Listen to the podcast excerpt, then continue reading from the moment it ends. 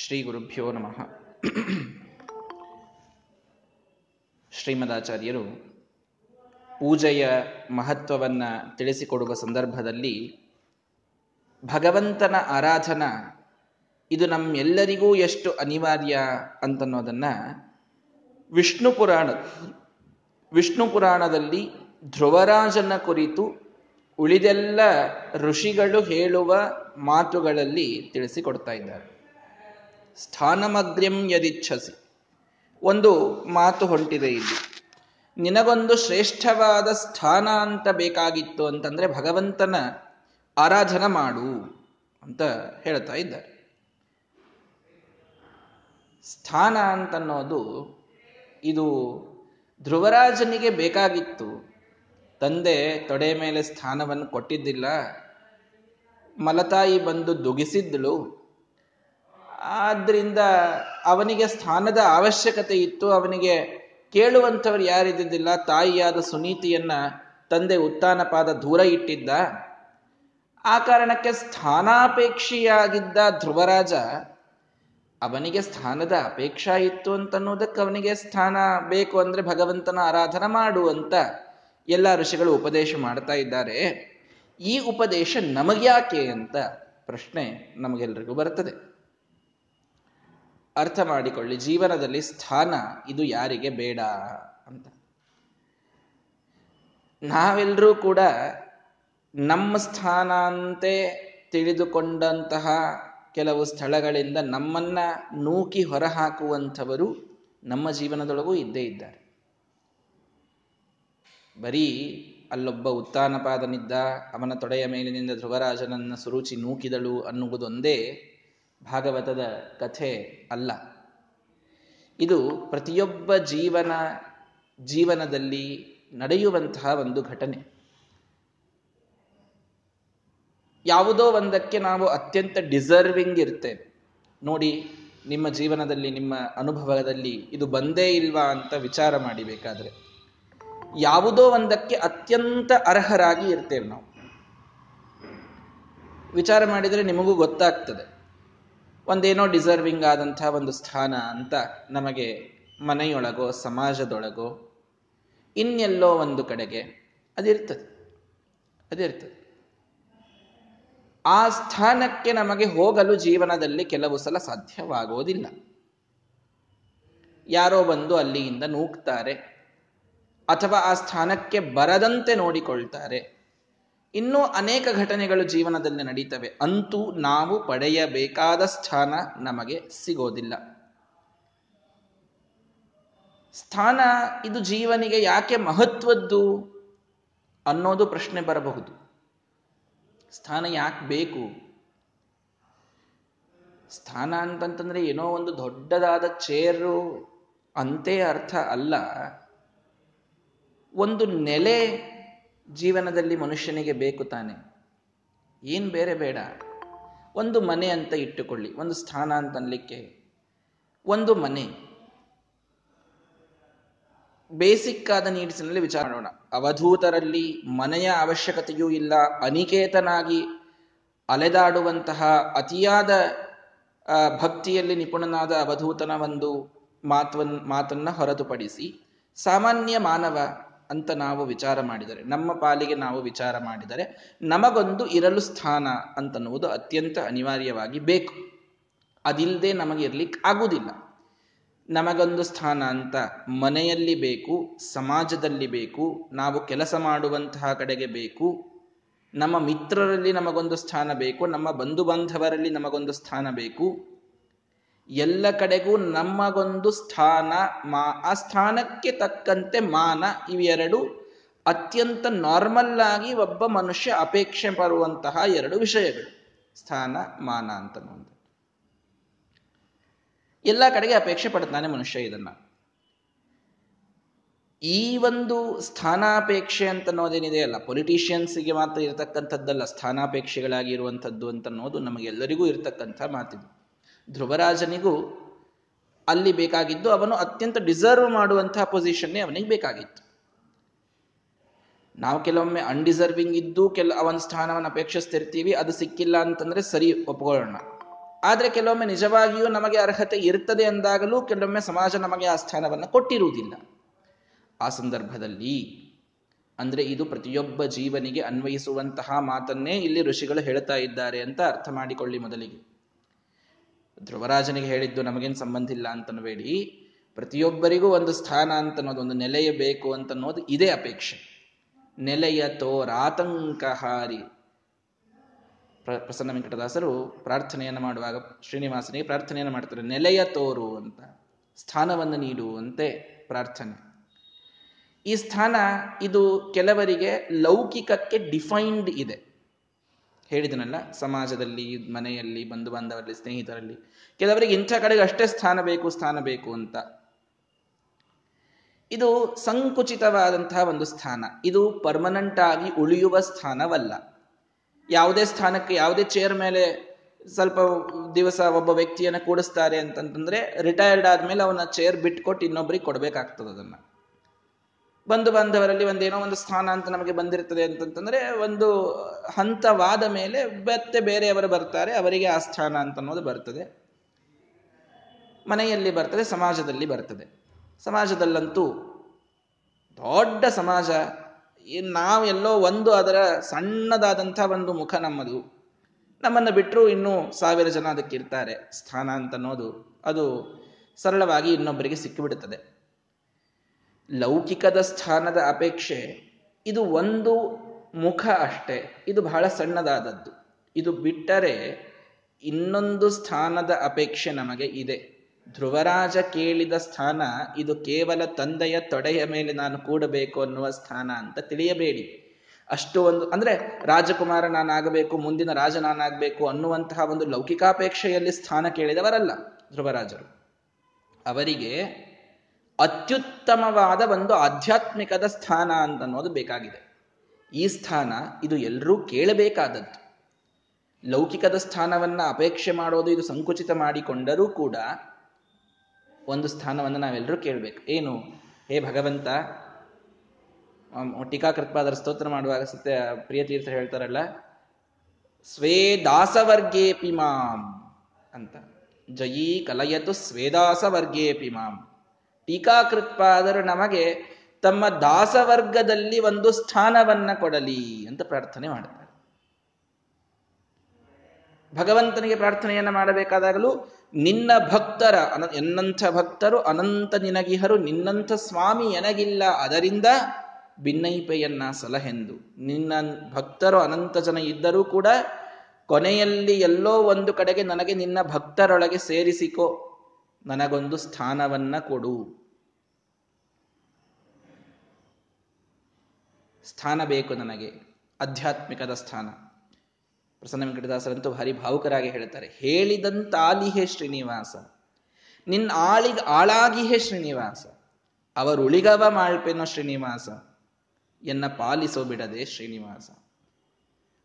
ನಿನ್ನ ಆಳುಗಳು ಅಂತ ಯಾರಿದ್ದಾರೆ, ನಿನ್ನ ದಾಸರು ಯಾರಿದ್ದಾರೆ, ಅವರಿಗೆ ದಾಸ ದಾಸರ ದಾಸರ ದಾಸನಾಗಿ ನಾನಿರ್ತೇನೆ ಬೇಕಾದ್ರೆ, ಆದ್ರೆ ಆ ಸ್ಥಾನ ಬೇಕು ನನಗೆ ಅಂತ. ಭಗವಂತ ತನ್ನ ಮಾರ್ಗದಿಂದಲೇನೆ ನಮ್ಮನ್ನ ಸರಿಸಿಬಿಟ್ರೆ, ತನ್ನ ದಾಸವರ್ಗದಲ್ಲಿ ಏನೇ ನಮ್ಮನ್ನ ಸೇರಿಸದೇ ಇದ್ರೆ ಎಲ್ಲಿ ನಾವು ಬದುಕಲಿಕ್ಕೆ ಸಾಧ್ಯ? ಆ ಸ್ಥಾನವಂತೂ ಬೇಕಲ್ಲ ಎಲ್ಲರಿಗೂ ಕೂಡ. ಯಾಕೆ ಇದನ್ನ ನಾನು ವಿಮರ್ಶೆ ಮಾಡ್ತಾ ಇದ್ದೇನೆ ಅಂತಂದ್ರೆ, ಕೇವಲ ಧ್ರುವರಾಜರಿಗೆ ಹೇಳಿದ ಮಾತಿದು ನಮಗೆ ಸಂಬಂಧ ಇಲ್ಲ ಅಂತ ಯಾರೂ ಅಂದುಕೊಳ್ಳೋದು ಬೇಡ. ಪ್ರತಿಯೊಬ್ಬರಿಗೂ ಮನಸ್ಸಿನೊಳಗೆ ಲೌಕಿಕದ ಒಂದು ಸ್ಥಾನಾಪೇಕ್ಷೆ ಎಷ್ಟಿದೆಯೋ ಅದು ಇದ್ದರೂ ಬಿಟ್ಟರೂ ಆಧ್ಯಾತ್ಮಿಕದ ಸ್ಥಾನದ ಅಪೇಕ್ಷೆ ಇರಲಿಕ್ಕೇ ಬೇಕು. ಮತ್ತದಿದ್ರೆ ಸಾಕು. ಭಗವಂತನ ದಾಸವರ್ಗದಲ್ಲಿ ನಾವು ಸೇರಿಕೊಂಡರೆ, ಟೀಕಾಕೃತ್ಪಾದರ ದಾಸವರ್ಗದಲ್ಲಿ ನಾವು ಸೇರಿಕೊಂಡರೆ, ಈ ಒಂದು ಲೌಕಿಕದ ಈ ಒಂದು ಸಮಾಜ, ಈ ಒಂದು ಬಂಧು ಬಾಂಧವರು, ಇವರೇನೋ ನಮಗೊಂದು ಯಾವುದೋ ಸ್ಥಾನ ನಮಗೆ ಬೇಕಾಗಿರ್ತದೆ, ಅಥವಾ ನಮ್ಮ ಕೆಲಸದೊಳಗೆ ಏನೋ ಒಂದು ನಮಗೆ ಸ್ಥಾನ ಬೇಕಾಗಿರ್ತದೆ, ಅವ್ರು ಕೊಡ್ಲಿಲ್ಲಪ್ಪ, ಕೊಡೋದು ಬೇಡ. ಯಾವಾಗ ಕೊಡೋದು ಬೇಡ ಅಂತ ಬಿಡ್ತೀವಿ ಹೇಳ್ರಿ? ಅದಕ್ಕಿಂತಲೂ ದೊಡ್ಡದೊಂದು ಸಿಕ್ಕಾಗ ಕೊಡೋದು ಬೇಡ ಅಂತ ಹೇಳ್ತೀವಿ. ನಮಗೇನೋ ಒಂದು ಯಾರೋ ಒಬ್ಬರು ಒಂದು ಹತ್ತು ಸಾವಿರ ರೂಪಾಯಿ ಕೊಡಬೇಕಾಗಿರ್ತದೆ, ಇನ್ನೊಬ್ಬ ಮನುಷ್ಯ ನಮ್ಮ ಕಡೆಯಿಂದ ಹತ್ತು ರೂಪಾಯಿ ಕೊಡ ಇಸ್ಕೊಂಡಿರ್ತಾನೆ, ಕೊಡಬೇಕಾಗಿರ್ತದೆ. ಆ ಹತ್ತು ಸಾವಿರ ನಮಗೆ ಕೊಟ್ಟ ಅಂತಂದ್ರೆ ಈ ಹತ್ತು ರೂಪಾಯಿ ಕೊಡೋದು ಬೇಡ ಅಂತ ಬಿಡ್ಲಿಕ್ಕೆ ಅಡ್ಡಿ ಇಲ್ಲ ಅಂತ ಹೇಳ್ತೀವಿ. ಯಾವಾಗ? ಹತ್ತು ಸಾವಿರ ರೂಪಾಯಿ ಸಿಕ್ಕಾಗ, ಇಲ್ಲದಿದ್ರೆ ಬಿಡುವುದಿಲ್ಲ. ಅಂದಮೇಲೆ ದೊಡ್ಡದು ಸಿಕ್ಕಾಗ ಸಣ್ಣದನ್ನ ಬಿಡುವಂತಹ ಒಂದು ಮನಸ್ಥಿತಿ ನಮಗೆ ಹೇಗಿರ್ತದೋ ಹಾಗೆ ಭಗವಂತ ತನ್ನ ದಾಸವರ್ಗದಲ್ಲಿ ನಮ್ಮನ್ನ ಸೇರಿಸಿಕೊಂಡ, ಗುರುಗಳು ತಮ್ಮ ದಾಸವರ್ಗದಲ್ಲಿ ನಮ್ಮನ್ನ ಸೇರಿಸಿಕೊಂಡ್ರು. ಈ ದೊಡ್ಡ ಸ್ಥಾನ ಸಿಕ್ಕಾಗ ಅದರ ಮುಂದಿದು ಬಹಳ ಸಣ್ಣ ಸ್ಥಾನ. ಸಮಾಜ ಕೊಡೋದು, ನಮ್ಮ ನಾವು ಯಾವುದಕ್ಕೆ ದುಡಿತಾ ಇದ್ದೇವೆ ಆ ಕಂಪನಿಯೋ ಆ ಒಂದು ಆರ್ಗನೈಸೇಷನು ಅದು ನಮಗೆ ನೀಡುವ ಸ್ಥಾನ, ಅಥವಾ ಏನೋ ಒಂದು ಸ್ನೇಹಿತರಲ್ಲಿ ನಾವು ಪಡೆಯುವ ಸ್ಥಾನ, ಈ ಎಲ್ಲ ಸ್ಥಾನಗಳು ಚಿಕ್ಕದಾಗಿ ಬಿಡುತ್ತವೆ. ಅದು ದೊಡ್ಡ ಸ್ಥಾನ ನಮಗೆ ಬೇಕಾಗಿದ್ದದ್ದು. ಅದಕ್ಕೆ ಅತ್ರಿಗ ಅಂಗಿರಸ ಋಷಿಗಳ ಮಾತಿನಲ್ಲಿ ಸ್ಥಾನಂ ಅಗ್ರ್ಯಂ ಯದಿಚ್ಛಸಿ, ಶ್ರೇಷ್ಠವಾದ ಸ್ಥಾನ ಬೇಕಾಗಿತ್ತು ಅಂತಂದ್ರೆ ಭಗವಂತನ ಆರಾಧನವನ್ನ ಮಾಡುವಂತ ಶ್ರೇಷ್ಠವಾದ ಸ್ಥಾನ ಅಂತನ್ನೋದಕ್ಕೆ ಇಷ್ಟು ಅರ್ಥ, ಅದನ್ನು ಹೇಳಲಿಕ್ಕೆ ಬಂದೆ. ಅಂಥ ಸ್ಥಾನದ ಅಪೇಕ್ಷೆಯನ್ನು ಇಟ್ಟುಕೊಳ್ಳಿ. ಸಹಜವಾಗಿ ನಮಗೆ ಲೌಕಿಕದ ಸ್ಥಾನಗಳ ಅಪೇಕ್ಷೆ ಇದೆ, ಇಲ್ಲ ಅಂತಲ್ಲ. ಅದು ಸಿಕ್ಕಾಗ ಇದನ್ನ ಸರಿ ಹೋದರೆ ಹೋಗಲಿ ಅಂತನ್ನುವ ತ್ಯಾಗದ ಮನೋಭಾವನೆ ಮನಸ್ಸಿನಲ್ಲಿ ಬರಲಿಕ್ಕೆ ಸಾಧ್ಯ.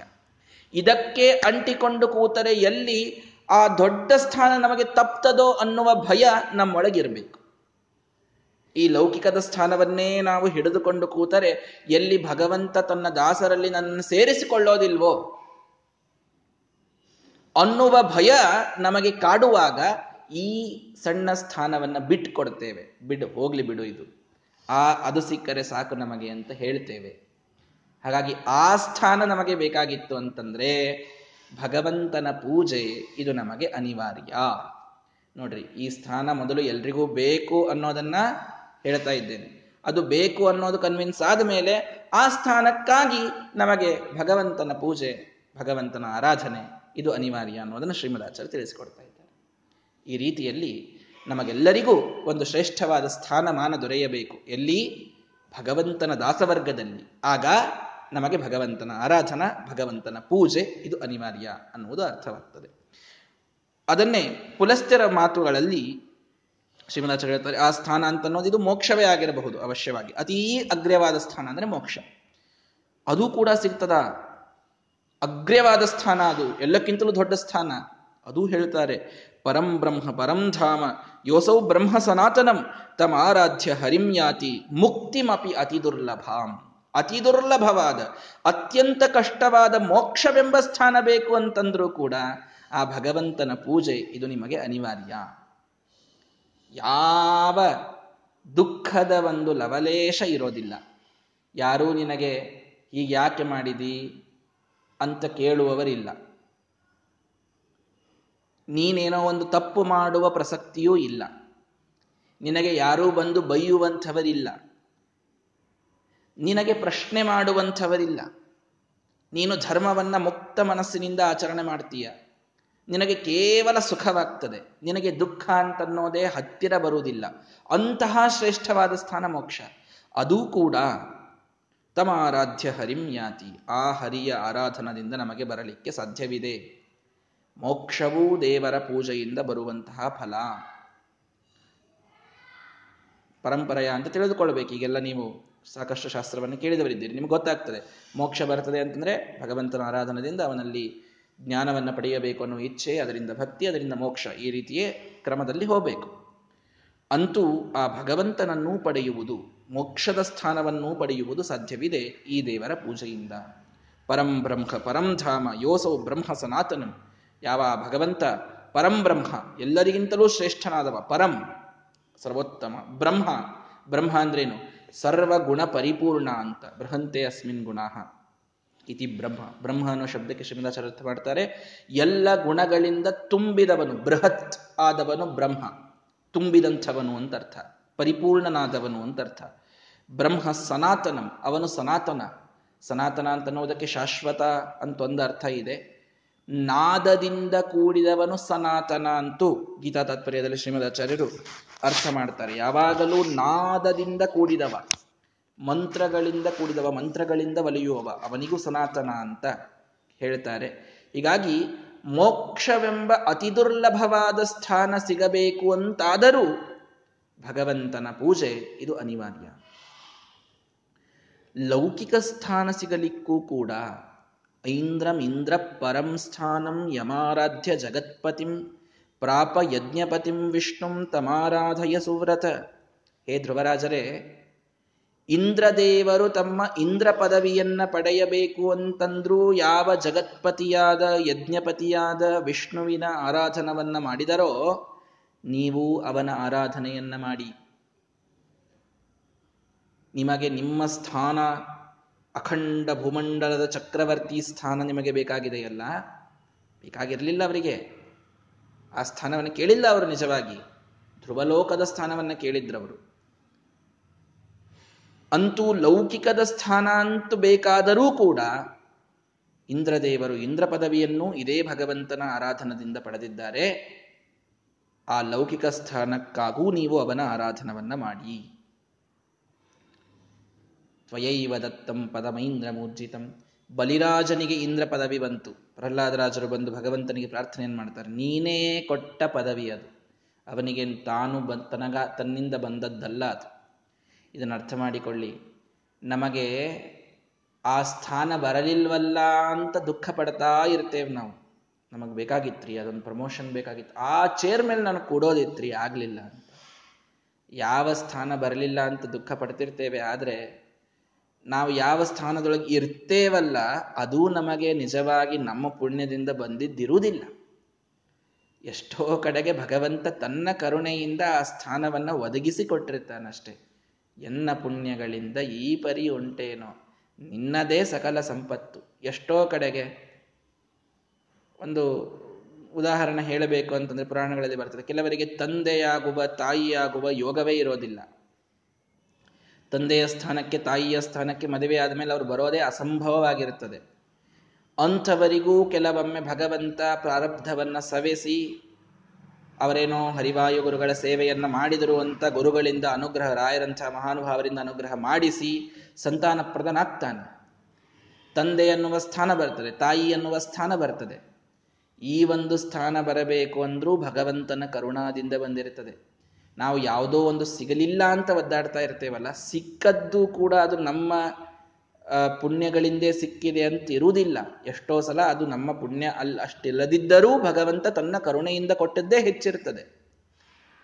ಅಂದಮೇಲೆ ಯಾವ ವ್ಯಕ್ತಿಗೂ ಒಂದು ಸ್ಥಾನ ಅಂತ, ಒಬ್ಬ ತಂದೆಯಾಗಬೇಕು ತಾನು, ಒಬ್ಬ ಅಣ್ಣನಾಗಬೇಕು, ಮಗನಾಗಬೇಕು, ಹೆಂಡತಿಯಾಗಬೇಕು, ತಾಯಿಯಾಗಬೇಕು, ಮತ್ಯಾವುದೋ ಲೌಕಿಕದ ಸ್ಥಾನ ಬೇಕು, ಯಾವುದು ಬೇಕಾದರೂ ಭಗವಂತನ ಅನುಗ್ರಹದಿಂದಲೇನೆ ಅದು ಸಿಗುತ್ತದೆ. ಪ್ರಾಪ್ನೋತ್ಯರಾಧಿತೇ ವಿಷ್ಣು ಮನಸಾ ಯದ್ಯದಿಚ್ಛತಿ. ನಿಮ್ಮ ಮನಸ್ಸಿನೊಳಗೆ ಯಾವ ಯಾವ ಸ್ಥಾನ ನಿಮಗೆ ಬೇಕು ಅಂತಿದೆಯೋ, ತ್ರೈಲೋಕ್ಯಾಂತರ್ಗತಂ ಸ್ಥಾನ, ಈ ಲೋಕಗಳಲ್ಲಿ ಇರ್ತಕ್ಕಂಥ ಯಾವುದೇ ಸ್ಥಾನ ಇರಲಿ ಅದು ಅದು ಸಿಗುತ್ತದೆ. ಹಂಗೆಂಗ್ರಿ, ಕಿಮು ಲೋಕೋತ್ತರೋತ್ತರಂ. ಅಲ್ರಿ, ಲೋಕೋತ್ತರವಾದ ಈ ಲೋಕಗಳಲ್ಲಿ ಬರದೇ ಇರತಕ್ಕಂತಹ ಲೋಕೋತ್ತರವಾದ ಮೋಕ್ಷವೇ ಸಿಗಬೇಕಾದಾಗ ಈ ಲೋಕದಲ್ಲಿದ್ದ ಒಂದು ಸ್ಥಾನ ಸಿಗಲಿಕ್ಕೆ ಯಾವುದು ಯಾಕೆ ಅಸಾಧ್ಯ? ಸಿಗುತ್ತದೆ, ಸಿಗುತ್ತದೆ, ಇಲ್ಲ ಅಂತಲ್ಲ. ಅವಶ್ಯವಾಗಿ ಮನಸ್ಸಿನಲ್ಲಿ ವಿಚಾರ ಮಾಡಿದ ಸ್ಥಾನವೆಲ್ಲವೂ ಸಿಗುತ್ತದೆ ಭಗವಂತನ ಆರಾಧನವನ್ನು ಮಾಡಿದರೆ.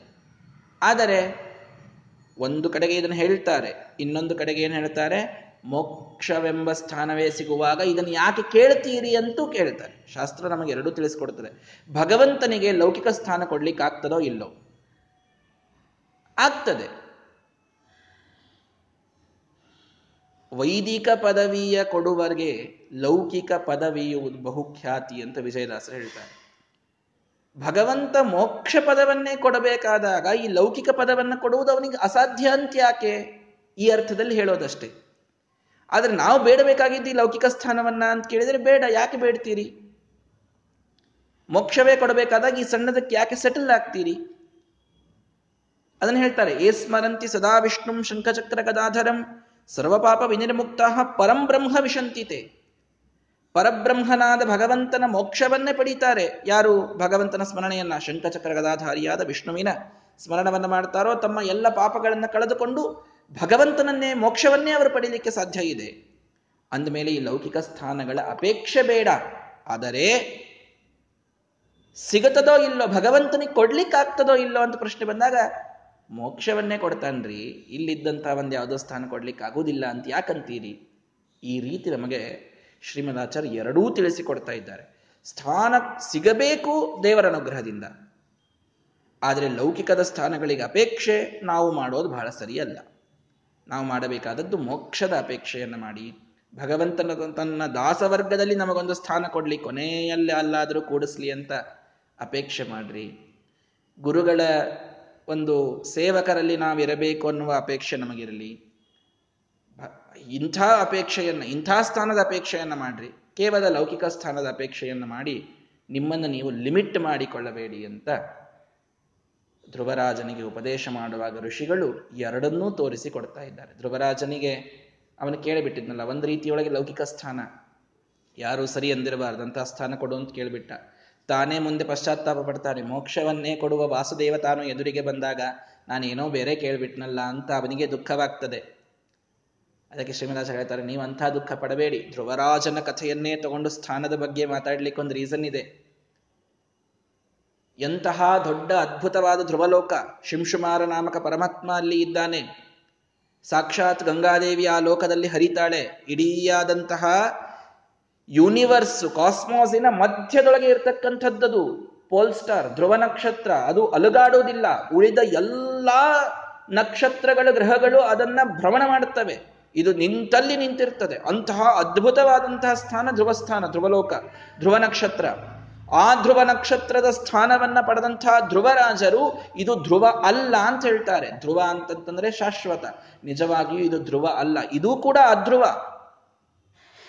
ಇದನ್ನೂ ಮೀರಿದ, ಇದೂ ಕೂಡ ಪ್ರಳಯದಲ್ಲಿ ಹೋಗುವಂತಹ ಒಂದು ಲೋಕ ಇದು, ಇದು ಬೇಡ.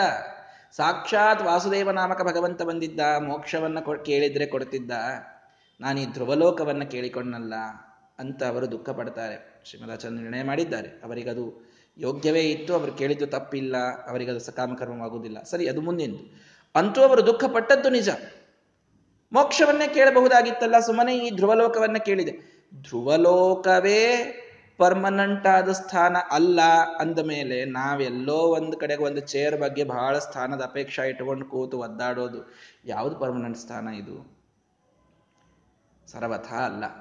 ಹಾಗಾಗಿ ತಥೋ ಅನಿರುದ್ಧಂ ದೇವೇಶಂ ಪ್ರದ್ಯುಮ್ನಂಚ ತತಃಪರಂ, ಭಗವಂತನ ಸ್ಮರಣ ಮಾಡ್ತಾ ಅನಿರುದ್ಧನ ಲೋಕ ಪಡೆಯಿರಿ, ಪ್ರದ್ಯುಮ್ನ ಲೋಕ ಪಡೆಯಿರಿ. ತತಃ ಸಂಕರ್ಷಣಂ ದೇವಂ ವಾಸುದೇವಾತ್ ಪರಂ ವಾಸುದೇವಂ ಪರಾತ್ಪರಂ, ಸಂಕರ್ಷಣ ಲೋಕವನ್ನು ಪಡೆಯಿರಿ, ಕೊನೆಗೆ ವಾಸುದೇವನ ಲೋಕವನ್ನು ಪಡೆಯಿರಿ. ವಾಸುದೇವಾತ್ ಪರಂ ನಾಸ್ತಿ ಇತಿ ವೇದಾಂತ ನಿಶ್ಚಯ, ವಾಸುದೇವನಿಗಿಂತಲೂ ಮೇಲೆ ಯಾವ ಲೋಕವೂ ಇಲ್ಲ. ವಾಸುದೇವಂ ಪ್ರವಿಷ್ಟಾನಾಂ ಪುನರಾವರ್ತನಂ ಕುತಃ, ಅಂದರೆ ಕೆಳಗಿನ ಲೋಕಗಳಿವೆಯಲ್ಲ, ಮಹೋಲೋಕ, ಜನೋಲೋಕ, ತಪೋಲೋಕ, ಇವೆಲ್ಲದಕ್ಕೂ ಭಗವಂತ ಪ್ರದ್ಯುಮ್ನ, ಅನಿರುದ್ಧ, ಸಂಕರ್ಷಣ ಈ ರೀತಿಯಲ್ಲಿ ಅಭಿಮಾನಿಯಾಗಿದ್ದಾನೆ. ಮೋಕ್ಷವನ್ನು ಕೊಡುವವನು ವಾಸುದೇವ, ಮೋಕ್ಷಪ್ರದನಾದಂಥ ಒಂದು ರೂಪ ವಾಸುದೇವ ರೂಪ. ಹೀಗಾಗಿ ನೀವು ನಿಮ್ಮ ಸಾಧನೆಯನ್ನ ಹೆಚ್ಚು ಮಾಡ್ತಾ ಮಾಡ್ತಾ ಭಗವಂತನ ಪೂಜೆಯಿಂದ ಅನಿರುದ್ಧನ ಲೋಕ, ಪ್ರದ್ಯುಮ್ನ ಲೋಕ, ಸಂಕರ್ಷಣನ ಲೋಕ ಪಡೀತಾ ವಾಸುದೇವನ ಲೋಕವನ್ನು ಪಡೆಯಿರಿ. ವಾಸುದೇವ ಲೋಕವನ್ನು ಒಮ್ಮೆ ಪಡೆಯದ ಆದ ಮೇಲೆ ಪುನರಾವರ್ತನಂ ಕುತಃ, ಅಲ್ಲಿ ಹೋದವರು ಮತ್ತೆ ಮರಳಿ ಎಂದಿಗೂ ಬರುವುದಿಲ್ಲ.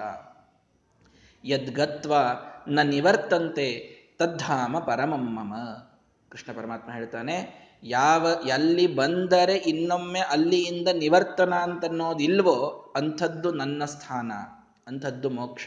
ಅದು ನಿಜವಾಗಿ ಶಾಶ್ವತ, ಅದು ನಿಜವಾಗಿ ಪರ್ಮನೆಂಟ್ ಆದದ್ದು. ಆ ಸ್ಥಾನಕ್ಕಾಗಿ ಪ್ರಯತ್ನ ಪಡ್ರೋ, ಈ ಲೌಕಿಕದ ಸ್ಥಾನಮಾನಗಳಿಗೆ ಯಾಕೆ ಪ್ರಯತ್ನ ಪಡ್ತೀರಿ? ಕಾರಣ ಇಲ್ಲ, ಬೇಕಾಗಿಲ್ಲ. ಇದು ಇದು ಸ್ವಲ್ಪ ಇದ್ದಷ್ಟು ದಿನ ಅಧಿಕಾರ ಬಹಳ ರುಚಿ ಅಂತ ಅನಿಸ್ತದೆ, ಆದರೆ ಅದು ಹೇಗೆ ಹುಚ್ಚಿಡಿಸ್ತದೆ ಅಂತಂತಂದ್ರೆ ಹೋದ ಮೇಲೆ ಅದು ಹೋಗೋದೆ, ಅದು ಹೋಗೋದೇ. ಅದು ಅಧಿಕಾರದ ಡೆಫಿನಿಷನ್ನೇ ಹೀಗೆ ಬಂದು ಹೀಗೆ ಹೋಗೋದು. ಅದು ಹೋದ ಮೇಲೆ ದುಃಖ ಪಡ್ತೀವಿ ನಾವು, ದುಃಖ ಪಟ್ಟೇ ಪಡ್ತಾನೆ ಒಬ್ಬ ಜೀವ. ಇದ್ದರೆ ಎಷ್ಟು ಚೆನ್ನಾಗಿರ್ತಿತ್ತು ಅಂತ ಅನಿಸ್ತದೆ. ಯಾಕೆ ಅನಿಸ್ತದೆ? ಕೈಯೊಳಗೆ ಬಂದಾಗ ಇದು ಕೊನೆ ತನಕ ನನ್ನ ಕೈಯೊಳಗೆ ಇರ್ತದೆ ಅನ್ನುವಂಥ ಭಾವನೆ ಇವನಿಗೆ ಇರ್ತದೆ, ಆದ್ದರಿಂದ ದುಃಖ ಆಗ್ತದೆ. ದುಃಖ ಆಗಬಾರದು ಅಂದ್ರೆ ಏನ್ ಮಾಡಬೇಕು? ಈ ಸ್ಥಾನಮಾನಗಳ ಬಗ್ಗೆ ಬಹಳ ವಿಚಾರಣೆ ಮಾಡದೇನೆ ನನಗೆ ಮೋಕ್ಷ ಸ್ಥಾನವೇ ಬೇಕು ಅಂತಲೇ ನಾವು ಪ್ರಯತ್ನವನ್ನು ಮಾಡಬೇಕು. ಆವಾಗ ಬಂದದ್ದೆಲ್ಲ ಬರಲಿ, ಗೋವಿಂದನ ದಯೆ ಒಂದಿರಲಿ ಅಂತ ಯಾವುದೋ ಸ್ಥಾನಕ್ಕೆ ಯಾರೋ ಇದು ಕೂಡಿಸ್ತಾರೆ, ಬಹಳ ಮಾನ ಮಾಡ್ತಾರೆ, ಕೆಲವೊಂದ್ಸಲ ಅವಮಾನ ಆಗ್ತದೆ, ಕೆಲವೊಂದ್ಸಲ ಎಲ್ಲ ಮಾನ ಅಪಮಾನವು ನಿನ್ನ ಅಧೀನ ವೆಂಕಟರಾಯ ಅಂತ.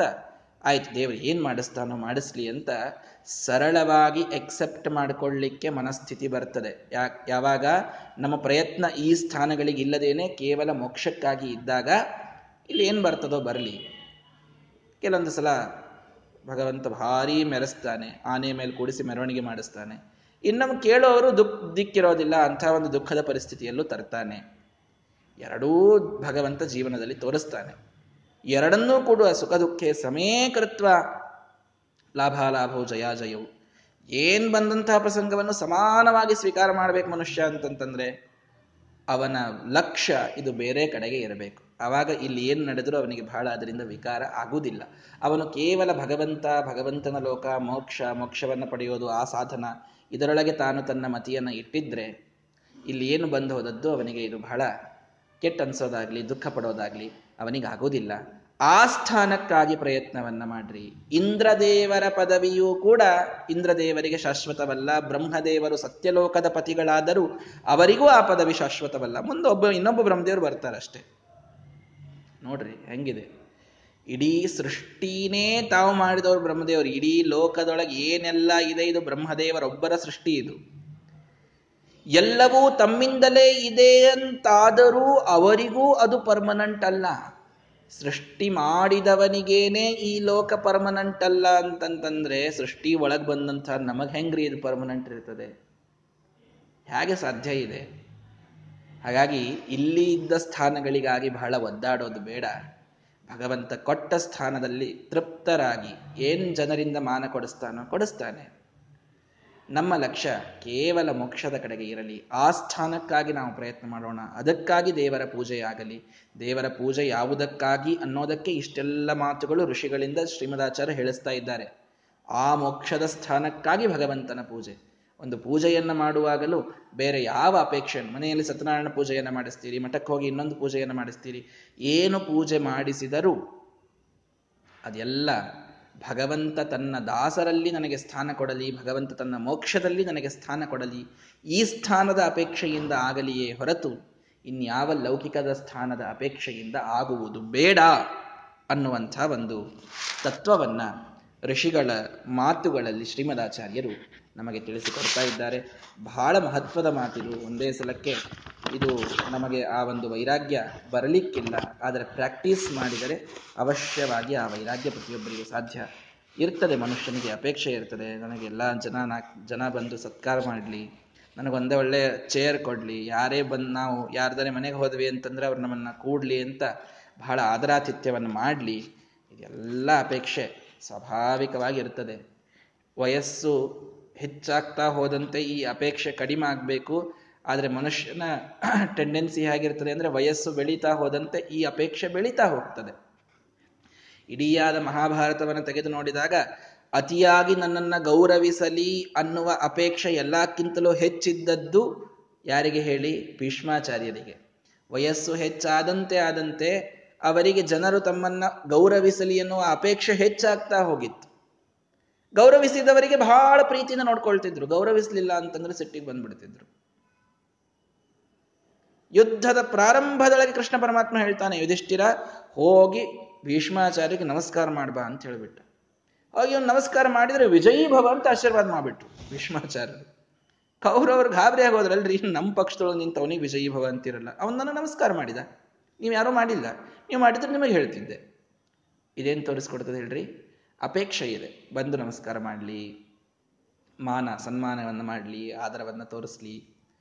ಈ ಅಪೇಕ್ಷೆ ಸ್ವಾಭಾವಿಕವಾಗಿ ಮನುಷ್ಯನಿಗೆ ಇದ್ದೇ ಇರ್ತದೆ. ಅದು ಅವನ ವೀಕ್ನೆಸ್ ಆಗ್ತದೆ. ಯಾವ ಅದನ್ನ ಅಪೇಕ್ಷೆ ಬಹಳ ಮಾಡದೇನೆ ಸುಮ್ಮನೆ ಬಂದದ್ದನ್ನು ತೆಗೆದುಕೊಂಡು ಹೊಂಟಿರ್ತಾನಲ್ಲ, ಬಹಳ ಜೀವನದೊಳಗೆ ಆರಾಮಿರ್ತಾನೆ ಅವನು, ಬಹಳ ಆರಾಮಾಗಿರ್ತಾನೆ. ಇದು ನಾನು ಹೇಳ್ತಾ ಇರೋದು ಇಂಪ್ರಾಕ್ಟಿಕಲ್ ಅಂತೂ ಇಲ್ಲ, ಕಷ್ಟ ಅಂತ ಅನ್ನೋದನ್ನು ನಾನು ಒಪ್ಕೊಳ್ತೇನೆ ಅಷ್ಟೇ. ಕಷ್ಟ ಹಾಗೆ ಆ ಒಂದು ನೇಚರ್ ನಮ್ಮಲ್ಲಿ ಬೆಳೆಯೋದು ಬಹಳ ಕಷ್ಟ. ಆದರೆ ಅದು ಬೆಳೆದರೆ ಜೀವನದೊಳಗೆ ಎಲ್ಲವನ್ನೂ ಸಮಾನವಾಗಿ ಸ್ವೀಕಾರ ಮಾಡುವಂತಹ ಬುದ್ಧಿ ಏನಾದರೂ ಬಂದುಬಿಟ್ರೆ ಆಧ್ಯಾತ್ಮದ ಬಹಳ ದೊಡ್ಡ ಮಟ್ಟವನ್ನು ನಾವು ತಲುಪಿದಂತೆ ಅನ್ನುವುದರಲ್ಲಂತೂ ಸಂಶಯವಿಲ್ಲ. ಕೃಷ್ಣ ಪರಮಾತ್ಮ ಇದಕ್ಕಾಗಿಯೇ ಬಹಳಷ್ಟು ಸಲ ಗೀತೆಯಲ್ಲಿ ಪ್ರೆಸ್ ಮಾಡಿ ಮಾಡಿ ಹೇಳಿದ್ದಾನೆ. ಅಂಥ ಒಂದು ಮನಸ್ಥಿತಿ, ಸ್ಥಿತಪ್ರಜ್ಞತೆ ನಮ್ಮಲ್ಲಿ ಬರಬೇಕು. ಸ್ಥಾನದ ಅಪೇಕ್ಷೆ ಇತ್ತು ಅಂತಾದರೆ ಅದು ಭಗವಂತನ ಸ್ಥಾನ, ಮೋಕ್ಷದ ಸ್ಥಾನದ ಅಪೇಕ್ಷೆಯೇ ಇರಬೇಕು. ಲೌಕಿಕದ ಯಾವ ಸ್ಥಾನದ ಅಪೇಕ್ಷೆಯೂ ನಮಗೆ ಹೆಚ್ಚಾಗಿ ಇರಬಾರದು ಅನ್ನುವಂತಹ ಒಂದು ತತ್ವ ಇಲ್ಲಿ ನಮಗೆ ಶ್ರೀಮದಾಚಾರ್ಯರು ತಿಳಿಸಿಕೊಡ್ತಾ ಇದ್ದಾರೆ. ವಿಚಾರ ಮಾಡೋಣ, ಇದರಂತೆ ಆಚರಿಸಲು ಪ್ರಯತ್ನಿಸೋಣ. ಸ್ವಲ್ಪ ಎಲ್ಲೋ ತಪ್ತೇವೆ, ಸಿಟ್ಟಿಗೆ ಬರ್ತೇವೆ, ಮತ್ತೆ ಸಮಾಧಾನ ಮಾಡಿಕೊಂಡು ಅಪಮಾನಗಳನ್ನು, ಆದರವನ್ನು ಎಲ್ಲವನ್ನೂ ಸಮಾನವಾಗಿ ಸ್ವೀಕರಿಸಿ ಭಗವಂತನ ಪೂಜೆಯಲ್ಲಿ ಮನಸ್ಸನ್ನು ಇಟ್ಟರೆ ಇದು ಸಾರ್ಥಕವಾಗ್ತದೆ. ಆ ರೀತಿಯಾಗಿ ನಾವು ಪ್ರಯತ್ನಿಸೋಣ ಅಂತ ಹೇಳ್ತಾ ಮುಂದೆ ಅತ್ರಿ ಋಷಿಗಳ ಮಾತಿದೆ, ಅದನ್ನು ನಾಳೆಯ ದಿನ ಹೇಳ್ತೇನೆ. ಶ್ರೀಕೃಷ್ಣಾರ್ಪಣಮಸ್ತು. ಹರಯೇ ನಮಃ.